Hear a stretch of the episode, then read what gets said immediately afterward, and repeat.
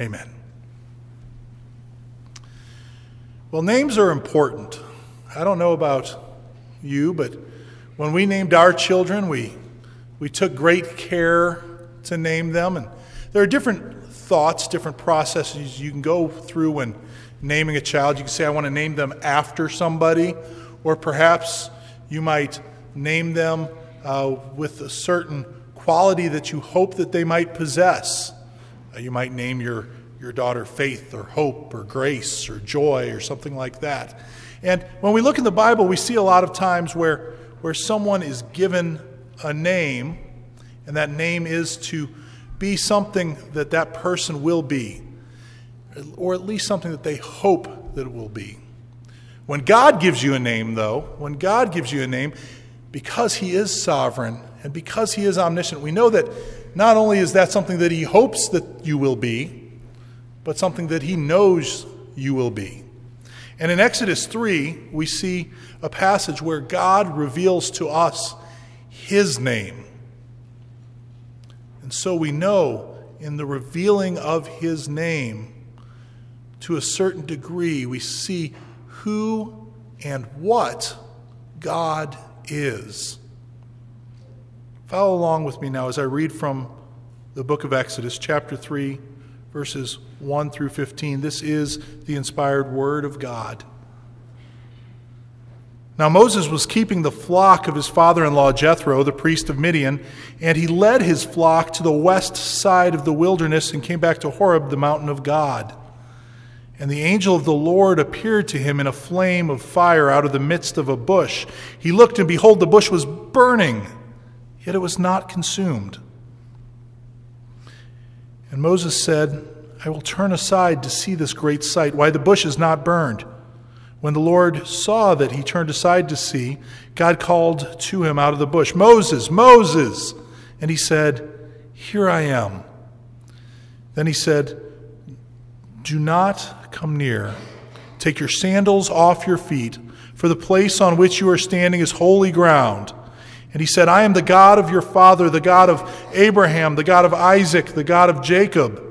And Moses hid his face, for he was afraid to look at God. Then the Lord said, I have surely seen the affliction of my people who are in Egypt and have heard their cry because of their taskmasters. I know their sufferings, and I have come down to deliver them out of the hand of the Egyptians and to excuse me, and to bring them up out of the land to a good and broad land, a land flowing with milk and honey, to the place of the Canaanites, the Hittites, the Amorites, the Perizzites, the Hivites, and the Jebusites. And now, behold, the cry of the people of Israel has come to me and I have also seen the oppression with which the Egyptians oppress them.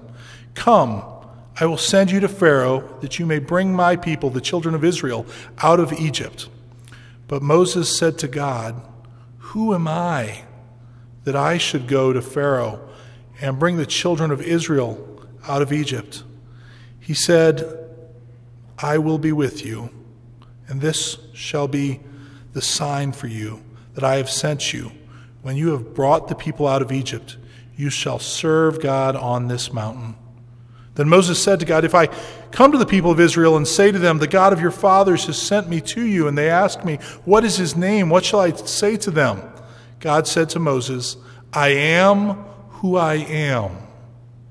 And he said, Say this to the people of Israel I am has sent me to you.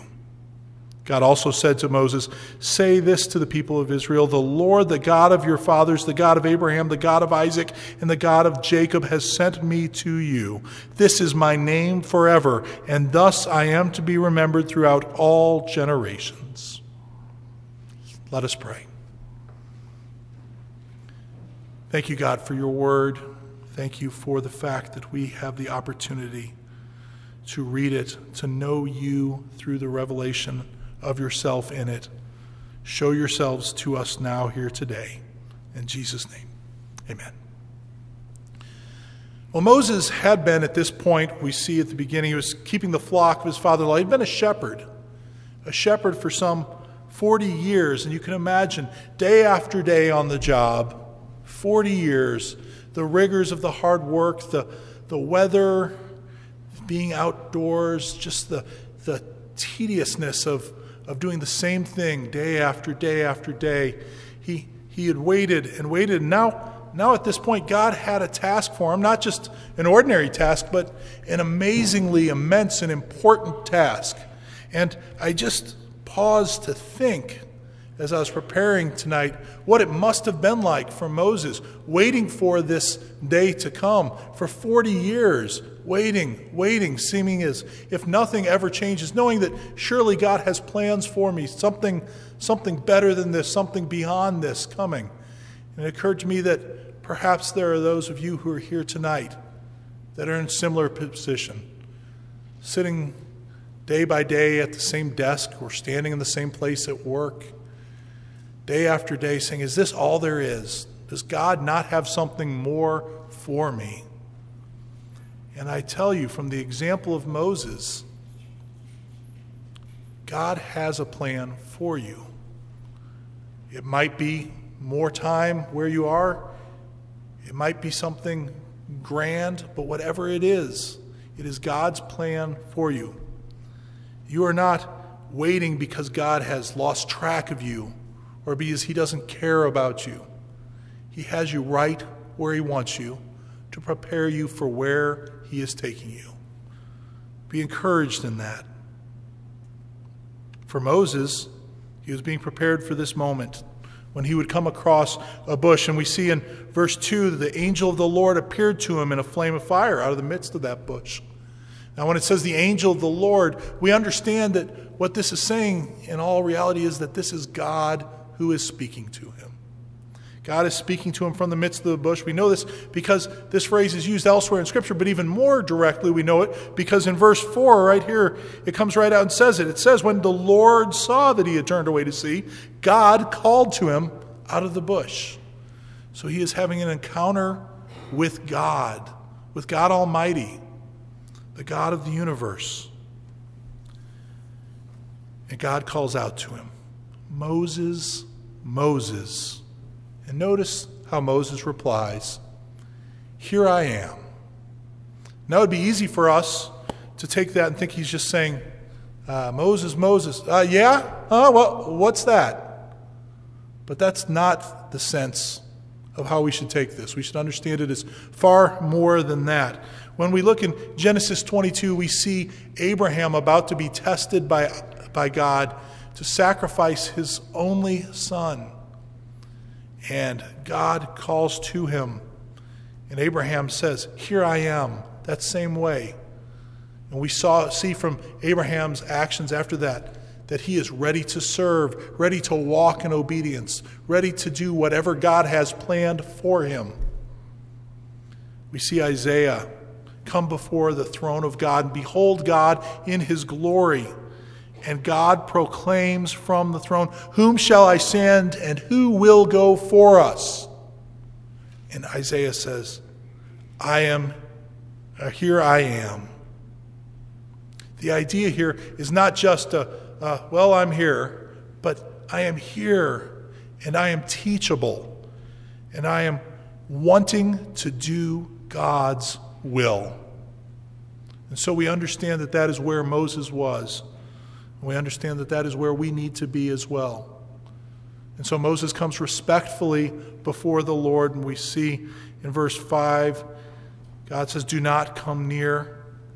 The reason that he says this is because of the holiness and the mightiness of God, the awesomeness of his glory.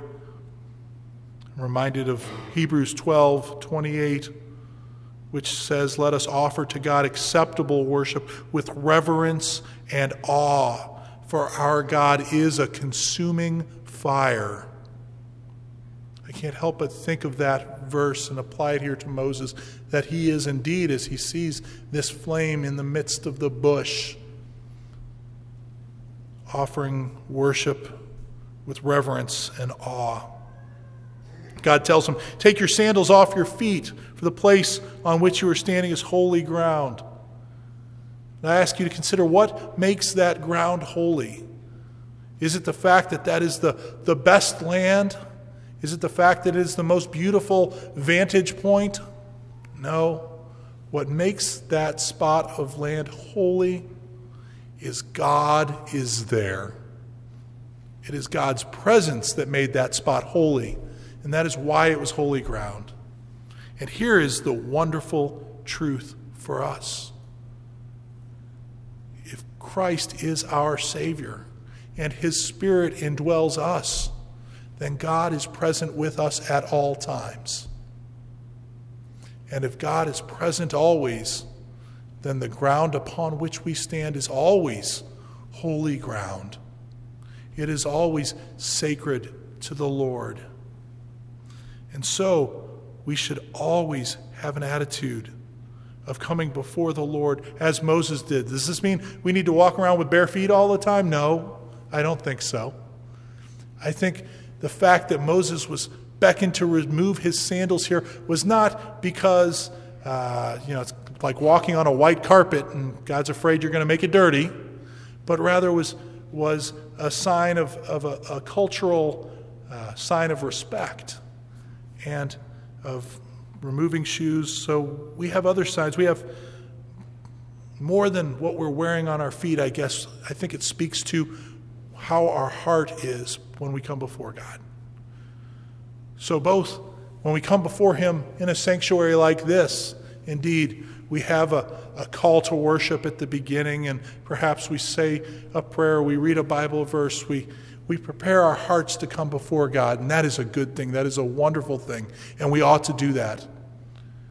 But in reality, seven days a week, 24 hours a day, we ought to be thinking in terms of is my heart right to come before God now? at this moment. And if we find that it is not, we need to confess our sins and repent of our sins and turn to the grace of God. Be washed clean of the sin that is in our lives, and then come before God in the righteousness that He provides. It is there for us always. So I ask you, when God calls out to us, are we willing to say, Here am I? Maybe He doesn't call out to us quite like this out of a burning bush. I've never had that happen. I dare say none of you have either. But He does speak to us, He does call out to us. He calls out to us in His written word. He calls out to us through His Spirit working in our heart. He calls out to us through the body of Christ of which we are members. And when he calls out to us, are we ready to respond, Lord, here I am? John Calvin says, For it is often happens that God presents himself to us in vain because we presumptuously reject such great mercy. What a great mercy it is indeed that God would even present himself to us. What a great mercy it is indeed that he would present himself to us and we would not be stricken dead right there.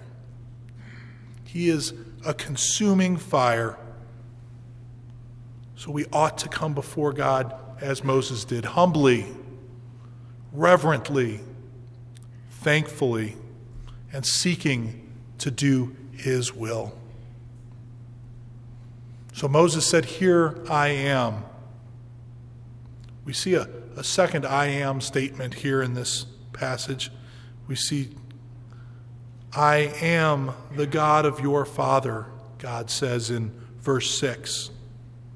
The God of Abraham, the God of Isaac, and the God of Jacob.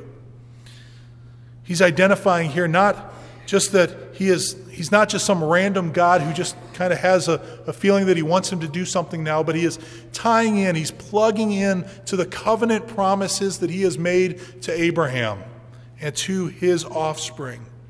He is reassuring Moses of the faithfulness of his promises that he has made. I will make you a great nation. I will bless you and make your name great. I will make your offsprings as the dust of the earth, so that if one can count the dust of the earth, your offspring also can be counted.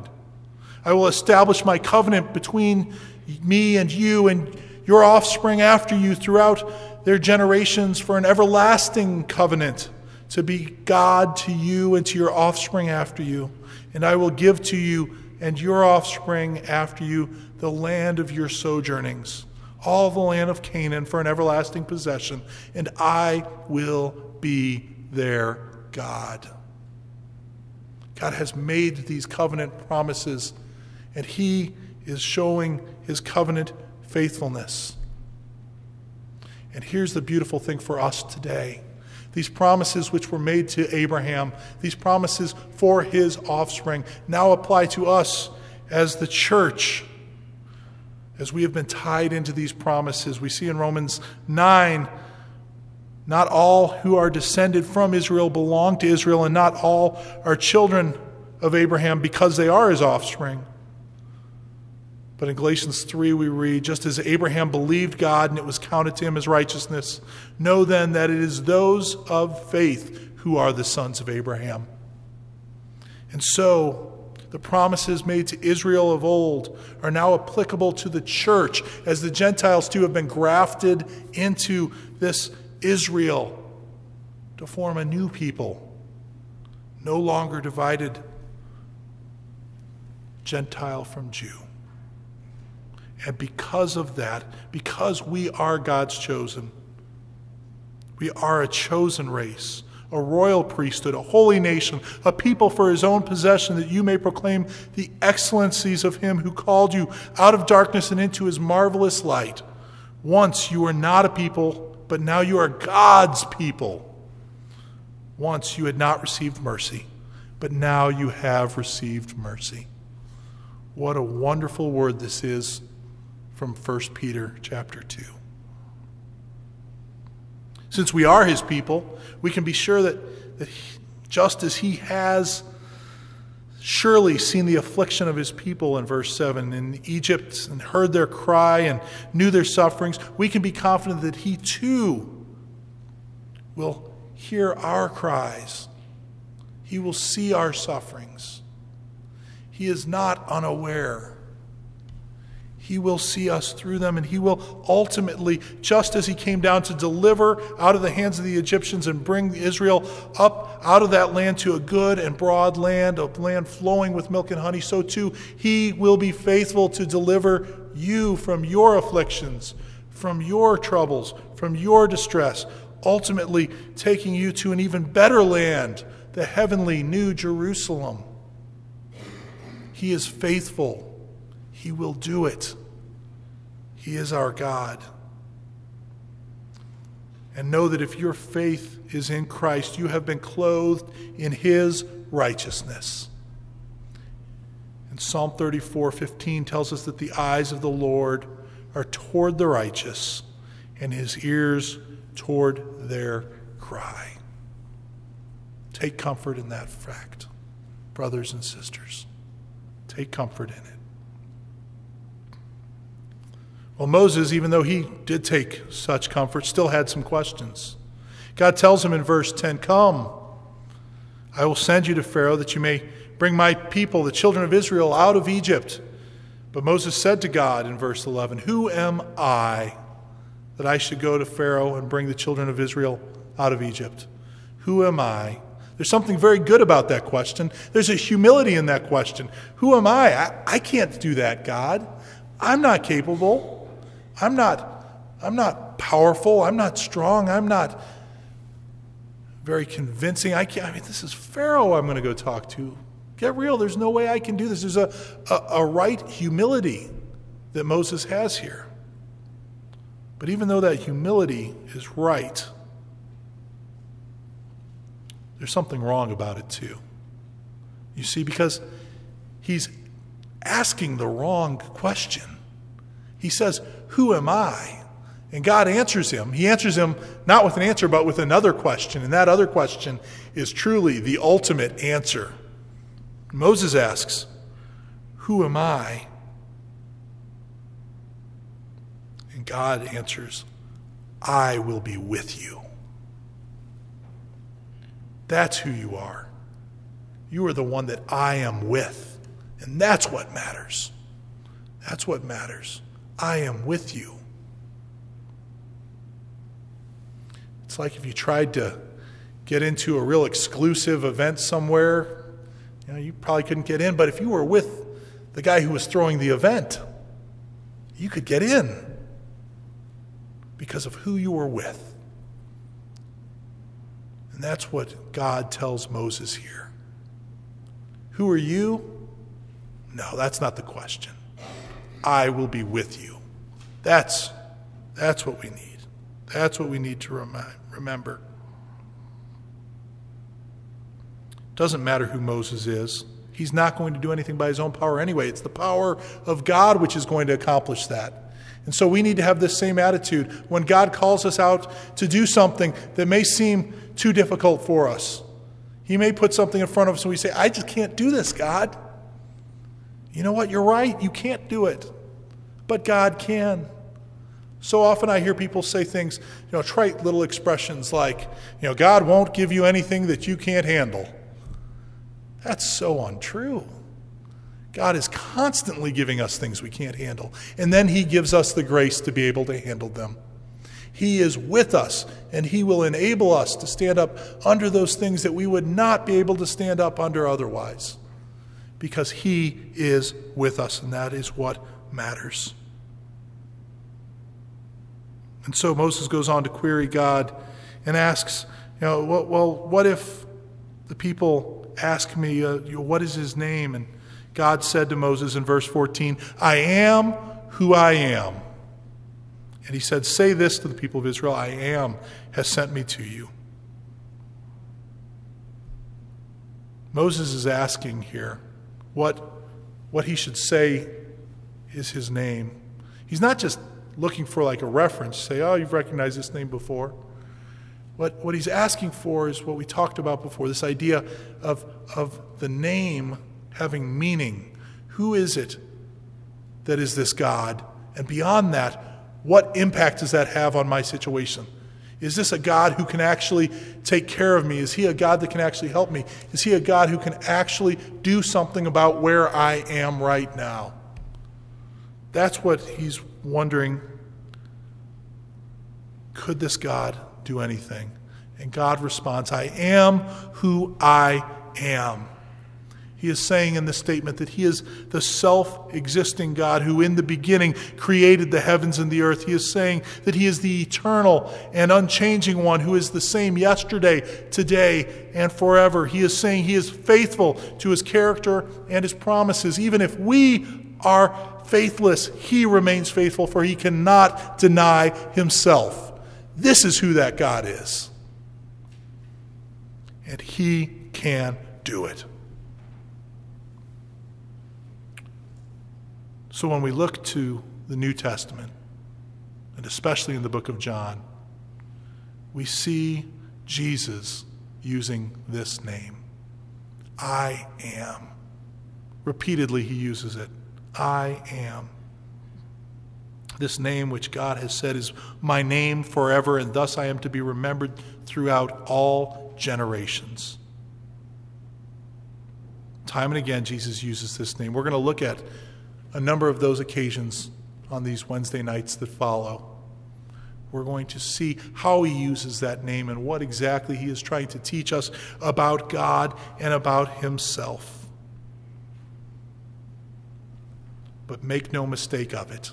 When he uses this name, he is claiming to be God.